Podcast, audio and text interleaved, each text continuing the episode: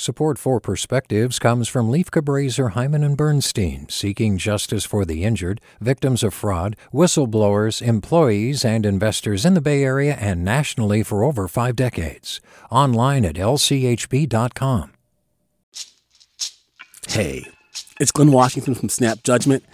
And if you love what you're hearing, and I know you love what you're hearing, please consider becoming a KQED member special access to cool events, behind the scenes footage, and so much more. Plus, you'll sleep better at night knowing you did your part for the community you depend upon. It's in you. Please be in it. Visit donate.kqed.org slash podcasts to sign up now. That's podcast with an S. Thanks. From KQED. When I was six, a girl visiting from my native Taiwan admonished me for smiling at another child because she was black. Even at six, I could not understand this blatant racism. My response in hindsight we wouldn't even be in the country if not for the civil rights movement. The first Chinese Exclusion Acts emerged in the 1880s. By the time I was born in the 1960s, the U.S. had fully reopened the doors to Chinese immigrants, and my father arrived as a graduate student in that first wave of Asian immigration. On Martin Luther King Jr. Day, I celebrate the civil rights movement that helped foster the historic opening of immigration laws then. President Johnson spoke of lifting the bars of discrimination against immigrants. Vice President Hubert Humphrey was more explicit, urging us to bring our immigration law into line with the spirit of the Civil Rights Act of 1964. The following year, the Hart-Celler Act opened the doors to people coming from China, India, Brazil, Pakistan, all over, lifting the ethnic bans and quotas in place for over 40 years. During my college years, Stanford was not immune to the forces around the world agitating for change.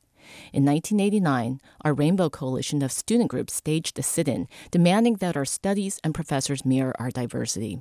As police buses rolled in, this made national news. Coming from a scrappy, isolated upbringing in Chinatown, I began to understand the power of collective action. In my sophomore year, Coretta Scott King spoke of her husband's legacy to an auditorium of rapt students. When I took the stage, it was no longer about just representing my people. Our diversity carried a common message that our humanity is made whole when quotas are lifted, walls torn down. Privilege in politics can isolate us. We don't need more walls. Today is a reminder that those of us who came to this country or built our lives on the sweat of immigrants should count the leaders of the civil rights movement among our kin.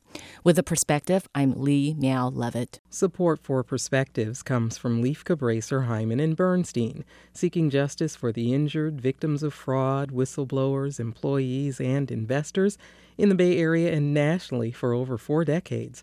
Online at lchb.com. Support for Perspectives comes from Lieff Cabraser, Heimann and Bernstein, seeking justice for the injured, victims of fraud, whistleblowers, employees, and investors in the Bay Area and nationally for over five decades. Online at lchb.com. Hey there, this is Brittany Luce from NPR's It's Been a Minute. KQED's podcasts like The Bay, Bay Curious, Mind Shift, Right Nowish, and more all tell the stories of the Bay and beyond with reliable, human centered journalism. They aim to inspire, make you think, entertain, and expand your understanding of the place you call home. Here's how you can support podcasting at KQED. Showing your support is easy, and you can join Brittany in supporting KQED podcast too at donate.kqed.org slash podcast. That's donate.kqed.org slash podcast.